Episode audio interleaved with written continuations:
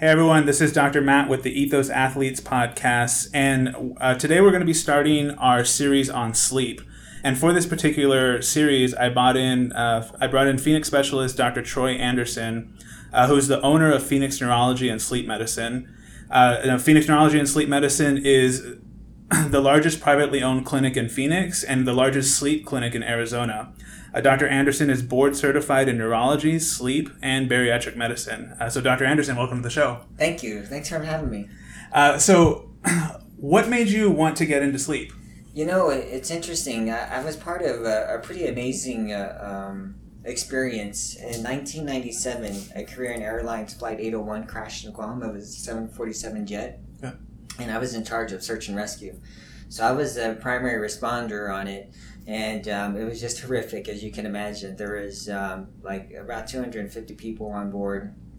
We pulled out about 33 of them. But I remember one particular case, uh, as I was going through the bodies and finding survivors, uh, there was a little crack underneath, like a big, huge 25 foot of debris. And I crawled underneath it, and there was a, a lady that was hanging upside down and she was she was pinned. Her legs were pinned, but she was still alive. And I got to meet her, and you know, obviously I talked to her. I tried to take care of her and, and try to comfort her, but I couldn't get her out. There's nothing I could do. She was pinned by just tons and tons of metal. Okay. And so um, I was I already had some people ready to go, and I heard the helicopters coming, so I had to get out and move those people, and then. Uh, people started bringing me patients and I was always busy taking care of someone. I kept on trying to send somebody to go and find her, but nobody could. So finally, after um, a you know maybe an hour or so, I finally found time to go and see her, and I went to go see her, and she had passed away. And it, you know it struck me because the reason why the accident happened was because the pilot didn't sleep.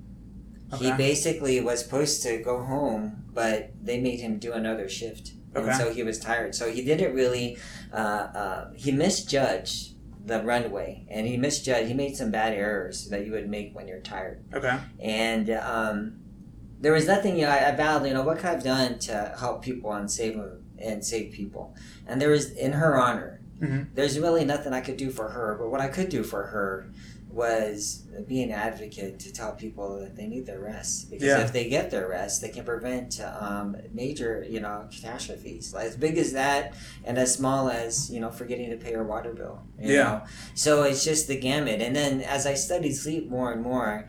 I realized how important sleep was for performance. Okay. So in our in the um, aviation, when I was in the Navy, I had to train pilots how to take power naps because it was well documented and well studied that um, when you're out on mission and the vibration of a helicopter, that if you go in and teach them how to take a 20 minute nap, you can go out and perform even better. And so that connection to performance, and then as I studied it more, the connection to her health, I just, um, you know, fell in love with it. And it was the one area that I wanted to devote my life into, was helping people get a better sleep. Wow, that's a great story. Now, yeah. it, when you were in the Navy, were were you a physician at that time as well? Yes, I was a flight surgeon. Okay. So yeah, and still kind of open to what I wanted to do because as a flight surgeon, you have an internship, you've got six months of uh, flight training and yeah. um, aviation medicine, and then you're out thrown out into operation medicine. Wow, that's crazy. Yeah. Yeah. Well, that, that's a powerful story. Thank you for sharing that. Sure, of course. So one one of the questions that I get asked about in in my practice and when I when I meet people uh, is they they always ask about well can you can you explain the sleep cycle to me? Or, or what you know they, they, they want a more uh, i think sleep is one of those things that everyone knows is super important. Yes. And in this you know in, in this series we're going to de- delve into why that is and what it can affect and all that good stuff. But let, us get let's understand the basics of sleep. And so, can, like, tell me a little bit more and, and help our listeners understand the sleep cycle. Uh, sure. Uh, so, what happens at each stage? What what does the sleep cycle look like? And sure, we'll, we'll, start with that. So, there's five stages, right? One stage that we have to include and we can't forget about is wakefulness. That's a state of mind as well. So, if you're keeping uh, wakefulness as um, one stage, then our first stage sleep it would be stage one sleep, which is the transition into sleep, drowsiness state. And then the next stage would be stage two sleep, which is the substrate of sleep, which uh, we have the majority of our sleep is stage two sleep. Stage three sleep is our dream is our deep sleep, and in deep sleep is where we feel the most rest. Okay. And um, and then if you have, uh, or actually, if the more stage three sleep you get, that's more cor- that correlates more directly with have the feeling that you had a good night's rest. And Okay. so we call that restorative sleep. Okay. And then you have REM sleep, which is largely unknown, the purpose of that. But um, I have my own thoughts based on my own um, studies and my training and what that is, none of which confirmed. Okay. But Please. it does have something to do with memory. So Okay. each stage is important. And so obviously, wakefulness is when we make things happen. But right. stage one sleep, um, that transitional period, is slowly turning things over from uh, reducing um, sensation, so your audible hearing goes down. Your you obviously close your eyes, so you shut down your visual um, input, your sensory input, your sensory uh, touch, feel. All those senses are, are starting to be reduced at that point. Okay. time. So that's that. Stage two sleep is uh, really the substrate of sleep. There's probably a lot of, uh, of uh, proteins being rebuilt and you know that sort of thing. But stage three sleep is when we feel that uh, um, is a trigger because it's if you get stage three sleep before uh, uh, midnight, it triggers a cascade of events of timing of hormonal releases throughout the night. So um, yeah, two o'clock, cortisol is released. You have your uh, your temperature nadir, which is the lowest temperature your body has throughout the whole day, which is somewhere around three o'clock in the morning. And then slowly, as you start between three to six o'clock in the morning, hormonal changes occur to get you prepared for uh, to attack your day. So thyroid, uh, cortisol, glucose starts coming up. All those things start coming up. So finally, when you wake up, you um, are restored. So stage Okay. three sleep is key. So for a child, for example, um, stage three sleep triggers growth hormone release, even in adults. Okay. And for a child, that's uh, that growth hormone which is released in the evening helps you know growth Okay. for somebody. So it's pretty interesting. And then uh, the other one, uh, my thoughts on REM is uh, is that it helps solidify memory. So Okay. and this is just my personal thought. So none of you listeners out there don't take this to heart. But you know, obviously, you know, if I asked you, you know, did you go on vacation last year, and you said yes, and I asked you if you rent a car, you said yes, and then I asked you if you rent a, you know, you stayed in a hotel, you'd say yes, and I if I asked you, you know, what room number you stayed in, you wouldn't know what that is. Okay. So there's memory out there that we need immediately. It's our RAM, Mhm. but we don't really need it long term, and so we need to get rid of it so we can open our space up for new memory. Okay. And uh, REM sleep to me is like sort of like like that, like a computer defrag, where you're getting rid of all the fragments and consol- you know consolidating things that you should know. Okay. So I consider REM, and it, there has been some indirect findings to show that that is uh, correlates with memory. Okay. But um, and that's what I consider that is, and you sort of have these weird dreams, and you know, as during the dream state. But what's interesting about uh, REM sleep, it's highly interesting because when you're in REM sleep, the body para- the brain paralyzes the body. Why? Because if you act out your dreams, you'll hurt yourself and hurt your bed partner. Okay. So you par- paralyzes the body, which is phenomenal. Yeah, so it's a absolutely. miracle. The only thing that moves is your eye. Okay. So REM sleep is called rapid eye movement. Mhm. Everything. If I put a needle inside your muscle and I uh, did a uh, sleep test on you, as soon Yeah. as you went into REM sleep, your tone would drop to nothing. Okay. And so it makes it quite interesting because a lot of different things happen then. So sleep apnea, Mhm. when you uh, you know it, it's sleep apnea occurs when the muscles are uh, relax and causes the air to close. But when you're in REM sleep, now everything's paralyzed. The collapse is at its maximum, and the sleep apnea can be at its worst. Other conditions that happen in REM sleep, if your brain uh, doesn't paralyze your body, that's called REM behavior disorder. Okay. And uh, um, about studies now show that 80% of patients that have this REM behavior disorder go on to develop Parkinson's at some point. Oh wow. Okay. So it's really quite interesting. It's a degenerative process where uh, where the different stages aren't controlled well, Mhm. you know, by um, by the suprachiasmatic nucleus. So it's just interesting, you know. Absolutely. Um, you know, so each cycle has, is important. We need it, but the most important thing how you're going to get it is you got to make sure that you're getting your seven and a half to eight hours of sleep at night, and Okay. making sure you're going to bed before midnight. Okay. Now, is there does do you go in and out of cycles throughout the night, and how long does each cycle typically last in a normal Mhm. person? You know that, that's Yeah. getting good sleep. Yeah, Um, you do. Yeah. so- So, yeah, that's true. So you basically there's these things called ultra cycles, Okay. and it, they're 90 minutes, and we actually have them all day long. Okay. So um, the typical person we re- uh, recommend to have five of these ultra cycles. So 90 minutes that puts you at seven and a half hours. Okay. So in those 90 minutes, you uh, you know fall into stage one, which is typically you know five to 15 minutes or so, and then uh, um, and then you fall into stage two, uh, and we think of in sleep. We think of it more as a percentage. So about 50 to 60% of your night would be at stage two. Okay. And then uh, um, you'd have another 10 to 15% of that in deep sleep, another 10 to 15% of that in, in REM sleep. And that's what we consider like normal sleep architecture. Okay. But in general, um, you should fall into some sort of REM and finish that cycle by 90 minutes and then fall through that stage one, stage two, stage three cycle again. Okay.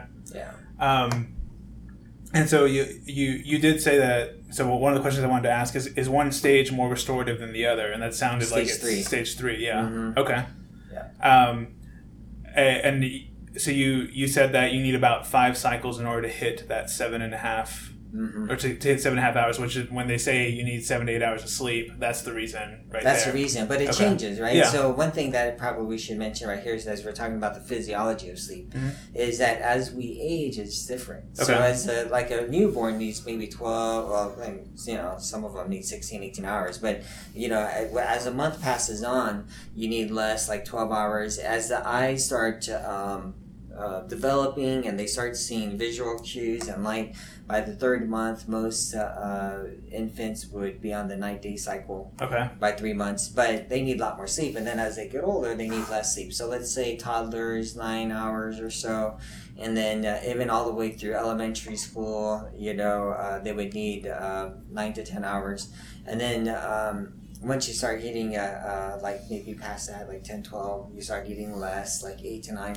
But what's interesting about it is that when you get into your teenage years, Mhm. you start um, going to bed later and waking up later, and that's natural physiology. Okay. It's actually unnatural for us to wake up our kids at you know 6 a.m., especially in the teenage years, and uh, get them to school at 7. It's better if they're going to school around 10, Okay. you know, and getting off at 5 or 6. So you see this movement now. huh. We, we've been pushing the education system for years, and finally we're seeing some traction where at least the seniors in high school are allowed to go to school 10, 11 and get off later. So Okay. yeah, it's really quite nice. That's natural. And then as we hit our mid twenties, we get into the productive years, and then you're going back to the ten to six, typical seven and a Okay. half, eight hours, and um, that lasts for a long time. And then when you get past sixty five, you start needing less sleep. Um, like on the order of five and a half to six and a half hours, and then by the time you start showing some evidence of Alzheimer's, that sort of thing, it starts getting defragmented again, like you're a child sort of Okay. defragmented sleep. So it's really quite interesting. So it's like not one fits everyone. We have short sleepers that require five and a half. I only need like maybe six and a half hours. My wife needs eight and a half to nine hours. So Okay. I go to bed later and she does, and I get up the same time. But, Okay. you know, so it, it the bottom line is is that if you um, are sleeping four and a half to five and a half hours, and you can go about the rest of your day and not feel tired, not feel fatigued, not feeling like you're missing out on something, then then you are normal Okay. for you. Okay. You know, whereas yes, you could get seven and a half hours and be tired and wiped out all day, Mhm. but you might be somebody that needs nine hours of sleep. So Okay. everybody's different. Okay. So Yeah. so even I mean I, know you broke you did a great job at breaking everything up by age, but Mhm. even if you went and had um, like if, if you had ten people or even less, five people that are all the same age, they can all vary depending on their unique. Absolutely. Okay. Absolutely. So as uh, uh, for yourself, you Mhm. know, I mean, the biggest key is if you're tired and fatigued and missing out on life. Okay. You know, if you have a sleep issue. Yeah. But as physicians, if you're a physician or a caretaker out there and listening to it, not uh, the one key doesn't fit all. Right. And so you really need to ask what their function is. Are you tired in the day? Are you like missing out? You know, everybody's doing stuff and you know playing like uh, bag toss, and you're on the sleep because you're too tired. Well, that's an issue. That's Okay. a problem. Okay. Yeah. So we talked about the sleep cycle. Now, what about what? What is it in our body, or what are the different factors that tell us to go to sleep? Like, if, Yeah, in, again, normal person. Yeah. Well, that's really complicated. Yeah, you for sure. for this discussion. Yeah. But I, I think that um, it, uh, there's a lot of neurotransmitters like Mhm. gabapentin's a big one, acetylcholine's a big one, but what's interesting about it is like for example gabapentin there might be a buildup of gabapentin until it gets to a critical tipping point threshold Mhm. and once it gets past it, it, it induces that if you close your eyes it Yeah. favors sleep Okay. and then as you sleep that reduces and then there might be acetylcholine or something like that one of these um, excitatory transmitters that would increase to the point where now it is uh, is stimulating you that it favors wakefulness Okay. and then when you get into your dream sleep, that's a completion of a sleep cycle. That is when you're most sensitive to wake up. In fact, if you wake up um, halfway in between, you may not feel restored. So, you know, uh, if you wake up, like, let's say in the middle of that 90 minutes at the 40 minute mark, you may not feel restored. It might be better for you to finish the 90 minute cycle. In fact, when I teach people how to do uh, power naps, the reason why we want them to wake up 20 minutes or less is because we don't want them to get into a full 90 minute cycle. Because Okay. if they do, and they wake up at 40, 50 minutes, they're going to wake up groggy and tired. Okay. The same thing with sleep drunkenness. If you get an extra cycle of, of sleep more than you need, if you're a seven and a half hour sleeper, and then you get nine and a half, ten hour sleeper sleep, you might get something called sleep drunkenness, where you feel kind of like wiped out and Yeah. fatigued all day. Okay. And you said that's from waking up before the cycles. So Yeah. two ways you can do it. One So- way is waking up before the cycle is completed. The other way is oversleeping. Oversleeping. You, Okay. you Okay. only need seven and a half hours of sleep, Okay. and you're getting nine and a half. And it's a common mistake. Patients will be up all day, and they feel like, okay, I need to sleep the next day all day. But that's not really true. You just need your still it's seven and a half hours to be restored. Okay. It's like as soon as you know your batteries could be out in your in your phone for five days. Once you plug it in, it don't need to be plugged in for a few hours to be charged. It doesn't be plugged in. you Okay. know, yeah, five yeah. days later to charge it up. Just you know, one charge does it. Okay.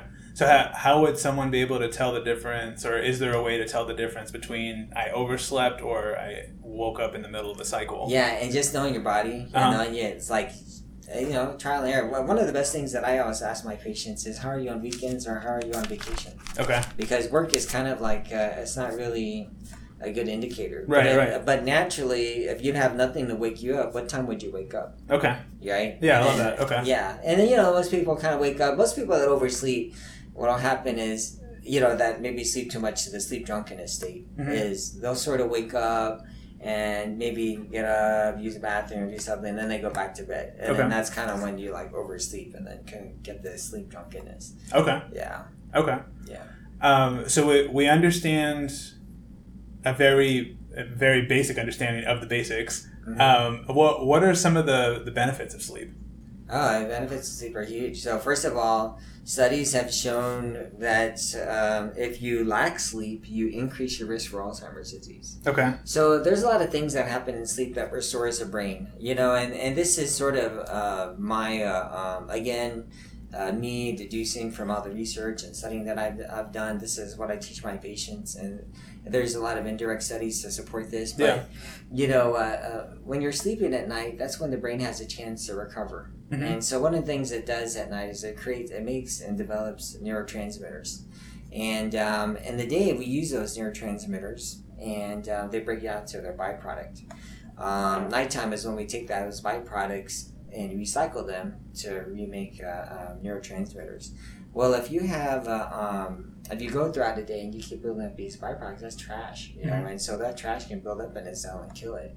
So that's uh, um, so memory is huge, and so uh, um, not being having um, your neurons working effectively, communicating effectively with other neurons, you'll have this brain dysfunction, which will cause problems with tiredness, memory, um, cognitive uh, um, abilities, Okay. um, and uh, being optimal. Like that's why I said it's so important in performance. There are really good studies to show that lack of sleep increases um, accidents. Okay. You know, uh, motor vehicle accidents is the one that where everyone's interested in, but all kinds of accidents. Okay. You know, it doesn't. Uh, um, but they studied it. It doesn't change your ability to make decisions, which is interesting. Okay. You know, because like from a physician standpoint, you can still make the right decision um, if with lack of sleep, but it does impair your um, visual spatial coordination and, and those sorts of things. So, Okay. Um, they've also shown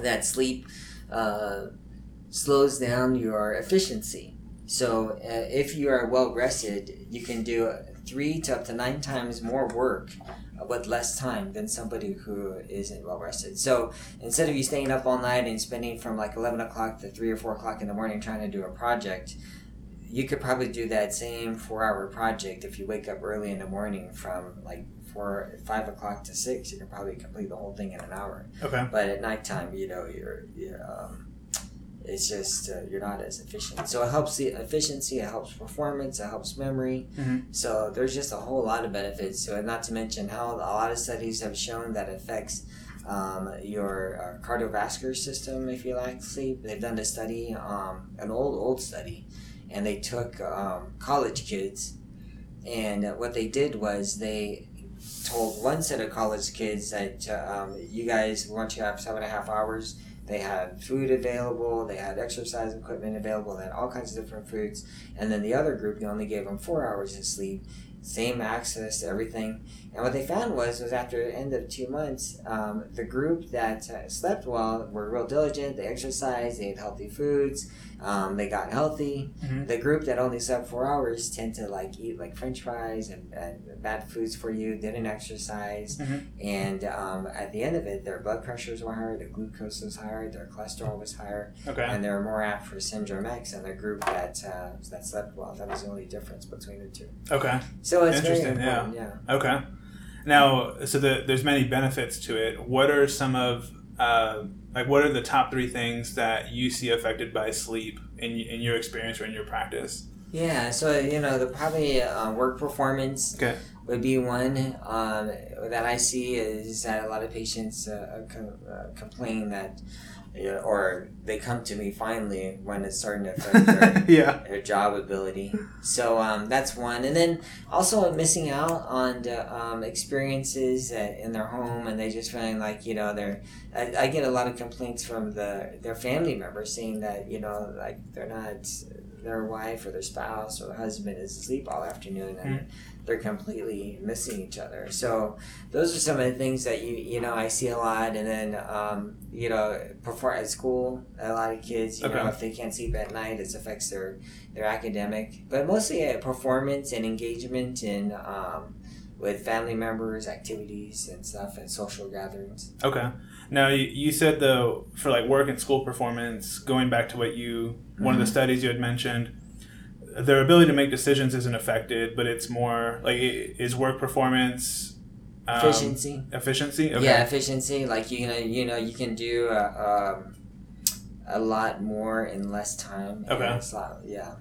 Okay. And then someone who has that uh, a physical job where they need that visual and spatial coordination, that's obviously going to be super important for them. Yeah, to get memory and cognitive abilities. So Okay. you know, so if you yeah, you have to be able to apply yourself Okay. and uh, have memory and and then not to mention and, and things something that we really don't need a study for, but I'm sure there's one. But if you don't like get sleep, you're cranky. Yeah. you know, yeah, for and- sure. right, and in any job, if you're cranky, you're not going to get along with your coworkers Yeah. or your clients. So That could definitely Yeah, affect that'll a lot of affect your work. for sure. Absolutely. So, so then, what's the definition, or what is, what would you say is a good definition of quality sleep? So quality sleep to me is sleep that is functional. Okay. In other words, somebody is able to to live life to the fullest, engage in it, um, feel like they're sharp mentally, focused. They can apply themselves, make good decisions, and they can uh, engage in activities throughout the day. And sleep does not control them. Okay. And tiredness does not control them. So that's a um, high quality sleep because Yeah. it's different in everybody. Yeah. it is, you know. But somebody can say like I had six hours, but it's completely restores them. Somebody can say that they've had eight or nine hours and they're still tired throughout the day, which means they're having low quality sleep. And that's all dependent on daytime sleepiness. So I think that's the first clue that you're not having uh, that you're having an issue is if you're tired in the daytime. Okay. Perfect. Um, is there anything else that our listeners should, or that you like, any, anything else you'd like to explain to our listeners to, to help them understand sleep or any other key points? Well, I mean, there is a really key know? point I want to maybe um, end with this, and Please. that's uh, um, we think uh, it's interesting. You know, when you break down what we need for survival, probably the most important element that we need for survival is air. If we don't get it, we die in ten minutes. Mhm. The second most important element we need for survival is water. If we don't get it, we'll die in three to five days. And then if I ask people, this is where I think the the big mistake and the big, um, well, I mean, I think it's a yeah a big mistake that society is is understands, and they think that food is probably more the next more important because without food you'll die in thirty days. But what's interesting is they did a study that showed that in fact sleep is more important than food. Okay. People don't think of it that way. They did this study on rats and they discovered that, you know, they can go 30, 40 days without food, but they can only go 12 days without sleep. And the death that they have is horrible. Yeah, I bet. You know, yeah. So within the first day or two, they're like moody, they're biting each other, they're fighting. And then, um, and then they start hallucinating the third, fourth day. They started getting uh, stressed. Okay. The fifth day, hair starts falling out. They started having fevers and infections. Seventh, eighth, ninth day, and then by the twelfth day, you know, they're dead. So Yeah. it's a miserable, horrible death without sleep. And so, uh, um, and I think that the the take home message is is that sleep is often taken for granted, but we shouldn't. We should be diligent. And so things like uh, um, penetrate our ability to sleep. We allow uh, computers and Netflix and our phone and Facebook and social media and all that stuff and work and like things that are going on across the world infiltrate our time when we should be sleeping. You Yeah. Know? And I always tell my patients after seven o'clock at night, uh, you need to start transitioning to sleep so you're in bed by 9.30 to 10 so after 7 o'clock you reach your you reach the end of your day you reach the uh, the line the, the finish line now it's time for you to like enjoy your family have dinner you know things like that Okay. and then um, I'd rather have my patients do that and then wake up early um, and um, then be up all night. And Right. people allow anxiety, so anxiety causes insomnia and stuff. They allow that stuff to just be part of them 24 7 and they don't know how to like cut it out or, or, or compartmentalize Okay. that stuff out of it. So I would say my take home message is sleep is important. Don't take it for granted. Um, it's more important than food. Just Yeah. like you need to go shopping and prepare to eat, you need to do everything you can to prepare to sleep. Yeah, I, I love that comparison. So no, that's great. Um, so we're gonna go ahead and finish up this podcast on uh, understanding sleep and the basics of sleep. Uh, so just to summarize a few things that Dr. Anderson said, um, sleep exists, or the sleep cycle exists of, with five different stages. Uh, there's wakefulness, and then stage one is uh, drowsiness. Stage two is where is what you call sleep Substrate substrate. sleep, yeah. Um, and then stage three is your deep sleep, and stage four is uh, your REM. And, and each have their own importances, or, or you know, each are important in their own reason. Uh, and you can go back and listen to that for those particular reasons. Um, one sleep cycle lasts about 90 minutes, and the reason that we say you need seven to eight hours of sleep on average is that uh, you, you want ideally f- uh, five 90 minute cycles, which comes out to seven and a half hours. So, as you, one thing to keep in mind is as you age, um, and, and well, even regardless of you age, everyone's a little different, and so some people can last on four and a half to five hours of sleep, whereas others might need uh, closer to nine, ten hours of sleep. Uh, so, uh, one way to figure that out is uh, to, to ask yourself, how are you on vacation or on the weekends? When do you typically wake up? Uh, and, and just kind of follow your cycles throughout that, and that'll kind of that'll give you an idea of, of how many, roughly an idea of, of the amount of cycles that you need. Um, benefits of sleep include uh, brain recovery, increased efficiency, uh, better cardiovascular health, uh, and then uh, some of the things that Dr. Anderson mentioned that he sees um, in his practice with people who lack sleep is a decrease in work performance and school performance because they're they're not as efficient as they would be with sleep. And then um, probably one of the more important ones is, is missing out on, on experiences with their family and friends. Um, definition of quality sleep is is uh, being able to is what he called functional sleep, where you can um, live in your life and, and enjoy it without missing out on anything. Um, and you know, uh, uh, he ranks sleep as number three on what you need in order to survive, uh, following air and water. And, and studies have shown that sleep is more important than food. Uh, so I th- think we threw a lot of information at you, just starting with the basics. Our very next episode is going to be uh, common reasons why people lose sleep, and uh, Dr. Anderson's going to give us a few ways on, on how to fix those uh, on, for self care. Uh, so, Dr. Anderson, thank you for being on the show. Thank you. Thanks for having me. And uh, he'll be back next week uh, with our next episode. So, hope you enjoyed this one, and thanks for listening.